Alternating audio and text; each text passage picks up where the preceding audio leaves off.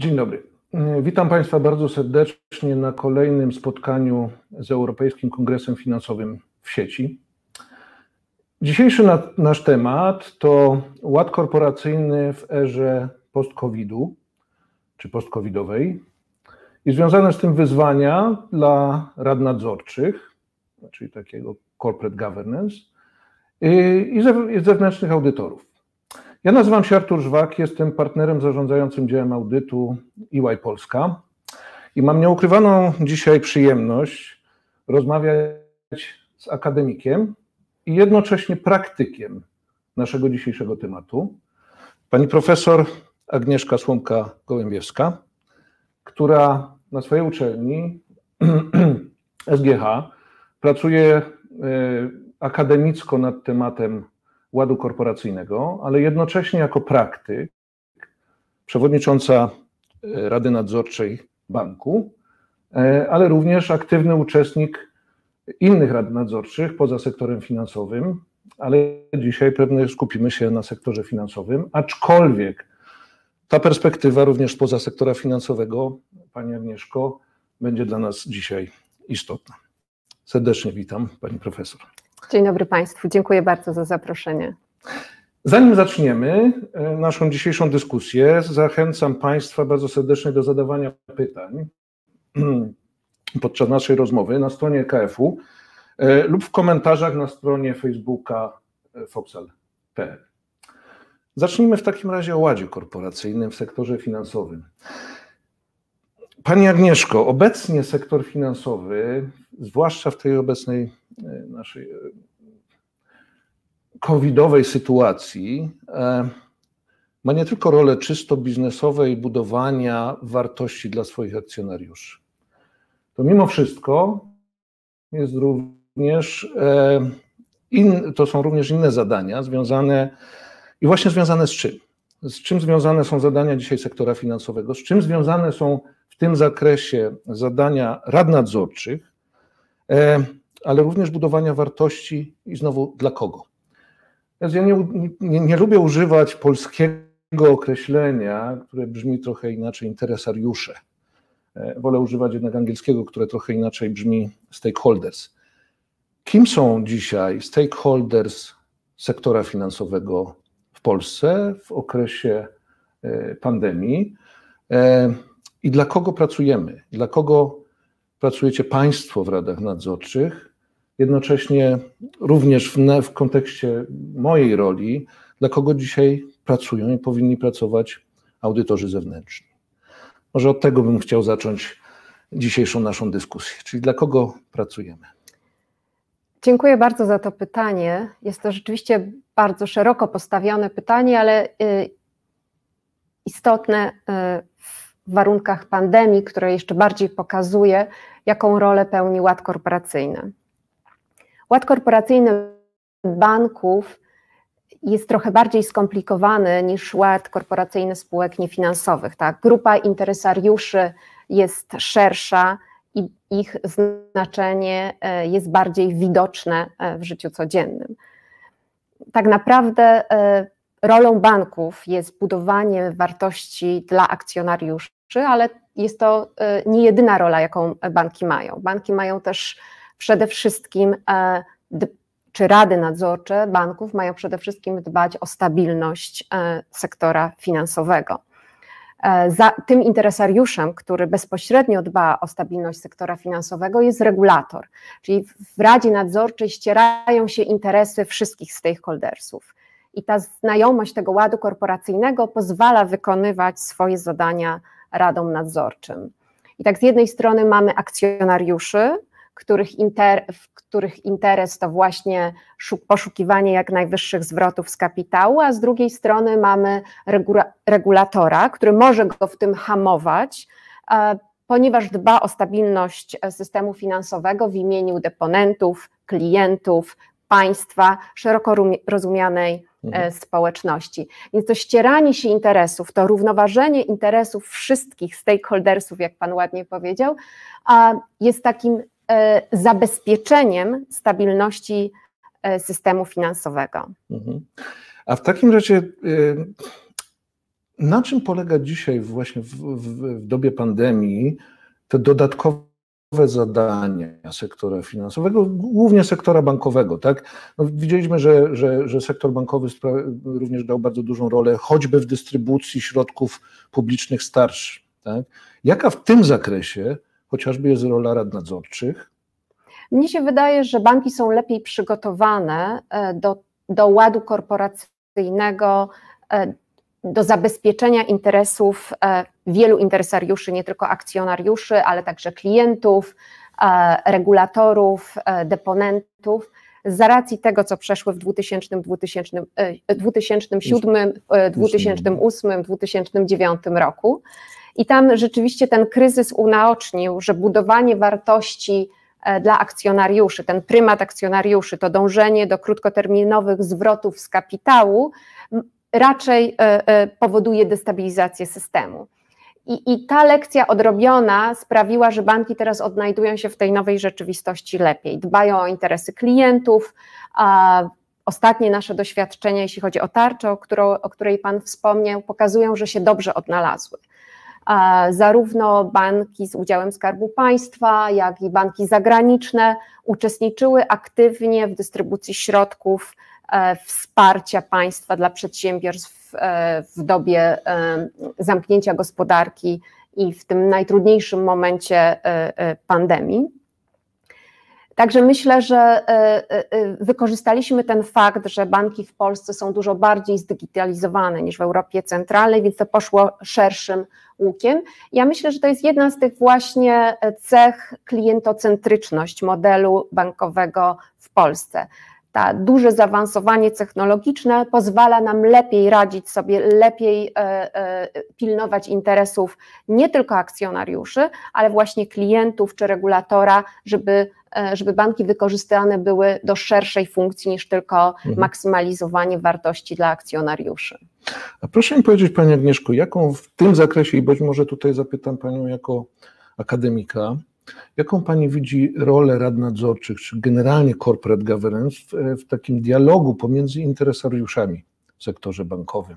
Czy tutaj widzi Pani właśnie swoją rolę, Waszą rolę, E, w kreowaniu tego dialogu, bądź, bądź wręcz kierowaniu na takie jakieś takie, a nie inne. Nie wiem, czy to może być aktywny dialog, ponieważ w Radzie Nadzorczej, tak jak powiedziałam, to jest ta platforma, gdzie ścierają się te wszystkie interesy e, grup powiązanych z bankiem i rolą Rady e, Nadzorczej jest pilnowanie dobrych praktyk ładu korporacyjnego. I wydaje mi się, że ta praktyka ładu korporacyjnego powinna się dostosowywać do otoczenia. W 2008 roku e, regulator zdyscyplinował akcjonariuszy, przez których de facto e, w wielu krajach były problemy ze stabilnością sektora finansowego na skutek właśnie tego krótkotermino, krótkoterminowego zainteresowania zwrotem z kapitału. Teraz mamy trochę inną sytuację. Mamy sytuację kiedy e, banki czy sektor e, finansowy, który jest bardzo ważną zmienną instytucjonalną wzrostu gospodarczego, powinny mieć stworzone warunki, bodźce w formie regulacji prawnej, zachęcające je do tego, żeby wesprzeć gospodarkę do wychodzenia z recesji. Także nasza rola, zarówno rad nadzorczych, jak i stakeholdersów, powinna się zmieniać, ewoluować, dostosowywać mhm. się do tych zmieniających się warunków. Także tak jak regulator znalazł się bardzo dobrze w, e, w tym otoczeniu postkryzysowym w 2008, teraz znowu jakby jego rola też rośnie, a rady nadzorcze mają wspierać te wszystkie interesy, które gdzieś kumulują się e, właśnie w, w w nich e, e, w mhm. bankach. Czy do tej roli jesteście dobrze oprzyrządowani, Pani Agnieszko? To znaczy, czy rady nadzorcze dzisiaj w polskim sektorze finansowym mają odpowiednie narzędzia? A inaczej, to, to w podtekście pytanie, czego w takim razie brakuje? I tutaj też pytam Panią jako profesora, tak, który studiuje te elementy, gdzie my na tym rynku jesteśmy? Gdzie są narzędzia rad nadzorczych? Czy one są wystarczające? No a przede wszystkim czego właśnie brakuje? Myślę, że narzędzia są. E, narzędzia też ich wykorzystanie, jak pokazała pandemia, e, e, narzędzia można wykorzystać w różny sposób. Nie wyobrażaliśmy sobie e, pracy zdalnej, a teraz to jest chleb powszedni, tak? Czyli narzędzia są, e, myślę, że przeszkodą jest nasza wyobraźnia, jak je wykorzystywać. Z moich doświadczeń wynika, że ten ład czy ten nadzór sprawowany przez rady nadzorcze może się do nich dostosowywać. Możemy korzystać z tych narzędzi, które są dostępne ten dialog i komunikacja w czasach zamknięcia gospodarki pomiędzy Radą Nadzorczą i zarządem mhm. był dużo intensywniejszy. E, wykorzystywaliśmy środki e, e, właśnie różnego rodzaju po to, żeby się komunikować i szukać tematów, których powinniśmy się zajmować na bieżąco, tematów kryzysowych, tematów związanych z zarządzaniem płynnością, zarządzaniem ryzykiem, ale oprócz tego, że ta komunikacja e, e, była intensywniejsza, to myślę, że też e, rodzaj tej komunikacji był inny, bo z jednej strony rady były postawione w obliczu dużej niepewności, a rady zawsze powinny się aktywizować w obliczu dużej niepewności, więc ten nadzór jest większy, ale z drugiej strony nie powinny dodawać obowiązków zarządowi, więc to jest znowu takie równoważenie mhm. ścierających się e, sił. I taka jest rola Rady Nadzorczej, ona musi znaleźć balans. Mhm. I tutaj też ogromna rola e, współpracy i użyję też dobrego polskiego słowa, gatekeeperami, takimi jak w szczególności audytor zewnętrzny, szukamy wsparcia i ekspertyzy od niego. Pytamy się jego właśnie, jakie obszary mhm. on widzi, gdzie powinniśmy proaktywnie zainteresować się i wesprzeć zarządy, jakby nie kontrolować ich, ale zwiększyć ich możliwość działania w tych trudnych czasach mhm. E, pandemii. W tym kontekście ja właśnie tą swoją rolę jako audytora zewnętrznego i to nie tylko w sektorze finansowym właśnie widzę jako jeden z element oprzyrządowania dla rad nadzorczych. E, tutaj już nie, nie uprzedmiotowiając tego, bo też również uważam się za profesjonalistę. E, natomiast jesteśmy mimo wszystko jednym z tych narzędzi, które są dla, dla nas głównym partnerem mimo wszystko w radach nadzorczych no jest Komitet Audytu, który to ma w celach swoich statutowych, ale i cała Rada Nadzorcza, tak? I tutaj ten dialog pomiędzy audytorem a, a Radą Nadzorczą dla mnie jako praktyka jest szczególnie istotny. I nawet jeżeli, a, wręcz wtedy nawet, kiedy te dyskusje są bardzo aktywne, czasami bardzo napięte nawet, bo dyskutujemy tematy, które są trudne, tak? To, to jest natura jak gdyby tego, gdzie my, gdzie my jesteśmy. My nie przychodzimy do rad nadzorczych jako audytorzy z tematami prostymi, bo to jest już dosyć wysoko. I my nie zadajemy prostych pytań. No, ale to o to mi chodzi, Pani Agnieszko, tak? Ja bym nie oczekiwał prostych pytań jako audytor, ja jestem wręcz usatysfakcjonowany, jeżeli wychodzę ze spotkania z Radą Nadzorczą po dwóch, trzech godzinach y, mocno zmęczony, tak, również emocjonalnie, a to oznacza, że ta, ten dialog jest po prostu poważny.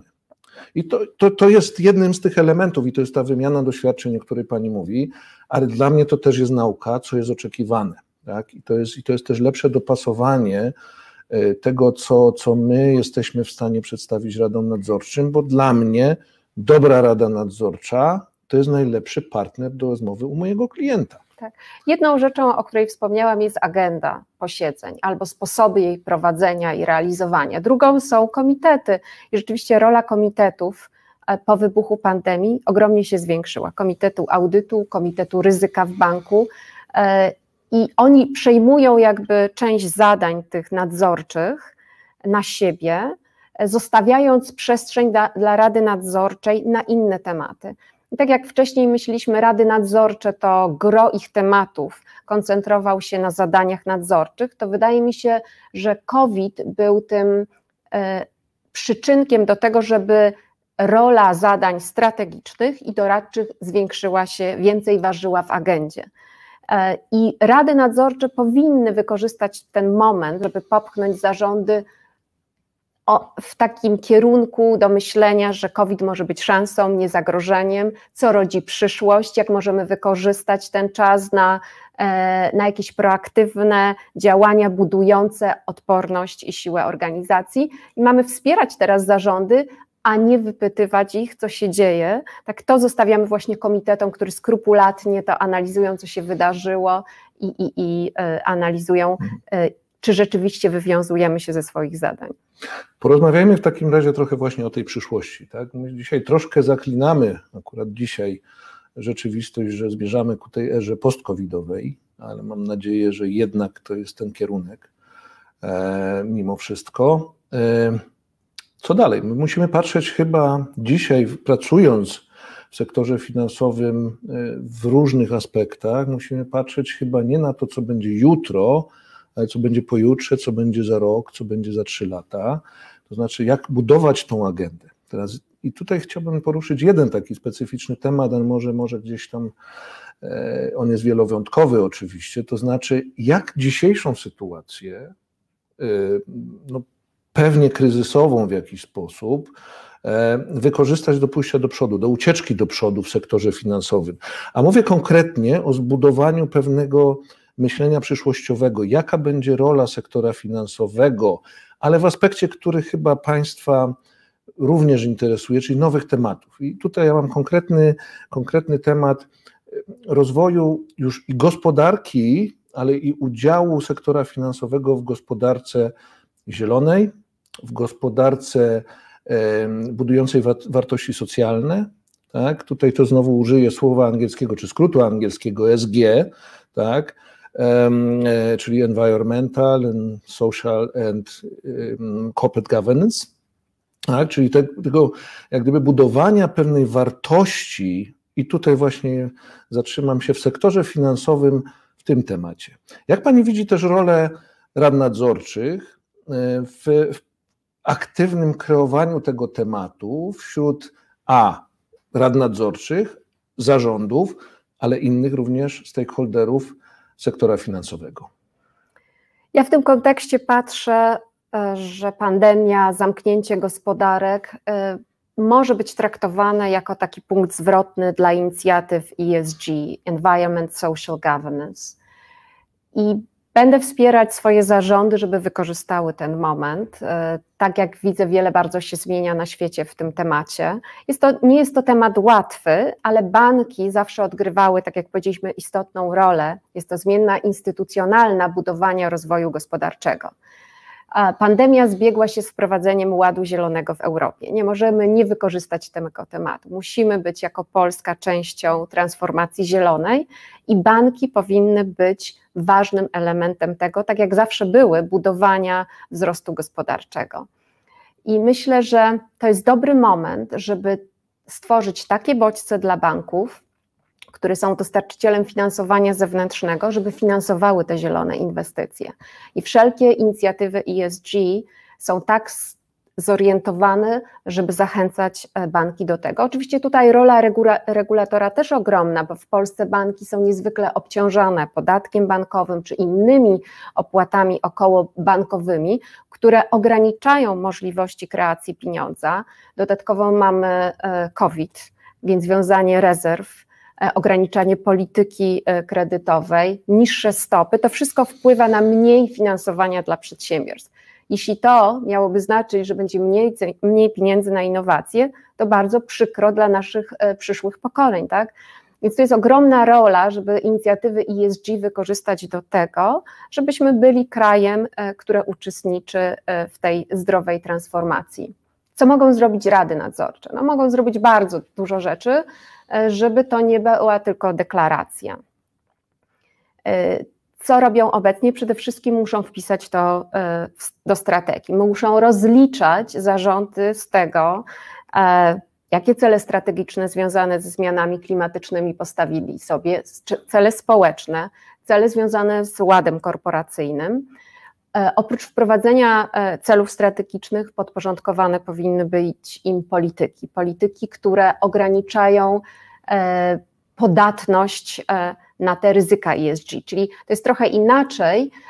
ESG jest rozumiane w ten sposób, że jeśli się nie będziesz dostosowywał, to raczej będziesz karany, czyli te spółki, które nie dostosują się, nie dostaną zielonych e, finansów, tak?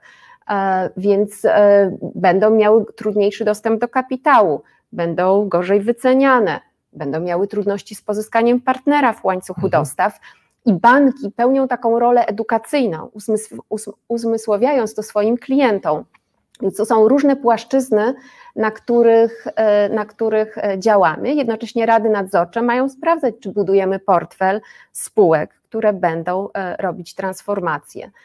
To przez polityki, no ale później sprawdzamy, czy zarządy budują infrastrukturę do wdrożenia tych, tych strategii. Taką infrastrukturę jak zielone obligacje. No i w końcu przychodzi rola audytora, tak? No jak już wiemy, co chcemy zrobić, to teraz musimy to zmierzyć. Więc musimy się zastanowić nad pomiarem tego wpływu ESG na spółkę, na bank e, czy na naszego klienta, no i oczywiście na pomiar ryzyka tego ESG na inne standardowe ryzyka. Żeby to zmierzyć, musimy mieć taki e, ogląd sytuacji ze strony, e, ze strony audytora, który by pomógł nam rozwinąć te standardy, te miary, e, dla który, które by były czytelne, tak, żebyśmy mogli porównywać i klientów, i banki między sobą. No tu jest sporo do zrobienia i to jest ten ostatni etap monitorowania i ujawniania, opowiedzenia mhm. swojej własnej historii. No to miód na moje uszy trochę, no bo to jest też element taki, w którym ja pracuję. Natomiast ja chciałbym potwierdzić, że my też u swoich klientów widzimy, na ile właśnie te motywacje płynące z sektora finansowego, czyli, czyli jak gdyby tych, którzy udzielają finansowania. I tu mówię już nie tylko o sektorze bankowym, ale o obligatariuszy, inwestorów, duże fundusze inwestycyjne, które dzisiaj zmieniając pewno, a przekierowując strumień pieniędzy, pieniędzy tam, gdzie widzą możliwości rozwoju tego środowiskowego, czy, czy inwestycji środowiskowych, kształtują w pewnym sensie również strategię tych firm, które tradycyjnie jednak pracowały w, w, tych mniej czystych sektorach gospodarki. Ja sporo pracowałem z energetyką polską jako audytor i widzę też tą transformację dzisiaj dziejącą się w sektorze energetycznym, również poprzez to, w jaki sposób energetyka w Polsce jest finansowana, przez jakich właśnie interesariuszy i z jakimi oczekiwaniami tego, w którym kierunku to ma iść. Mamy Pani Agnieszko pytanie od widza, e, może je przeczytam. Czy nadzór może kontrolować przestrzeganie zasad odpowiedzialnej bankowości, szczególnie przez sygnatariuszy?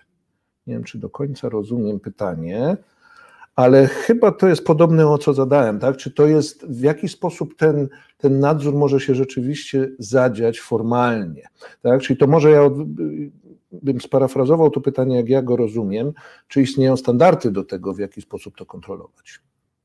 To jest trudniejsze. Rzeczywiście jest tak, że jest wiele inicjatyw dotyczących ESG, jest wielu interesariuszy i sygnatariuszy tych inicjatyw, ale brakuje e, standardów wytycznych, co powinniśmy mierzyć, po to, żeby e, te raporty o inicjatywach, o działaniach podejmowanych w bankach, e, działaniach podejmowanych przez naszych klientów były czytelne i e, wiarygodne dla innych, żebyśmy mogli porównać spółki. Tych wytycznych właściwie nie ma. Z jednej strony mamy bodźce rynkowe, czyli wiemy, że jeśli nie będziemy realizować tych inicjatyw ESG, to możemy mieć trudniejszy dostęp do kapitału. To są też koszty, które nasze spółki energetyczne płacą w tej chwili za to, że e, korzystają z konwencjonalnych źródeł e, energii, więc e, to są te bodźce rynkowe. Do tego dochodzą bodźce regulacyjne, ale tutaj na razie mamy mało, mało informacji. Pierwsze wytyczne Europejskiego Banku Centralnego były w maju 2020 roku i, one dotyczyły, w jaki sposób mamy ujawniać e, wpływ e, ryzyk klimatycznych.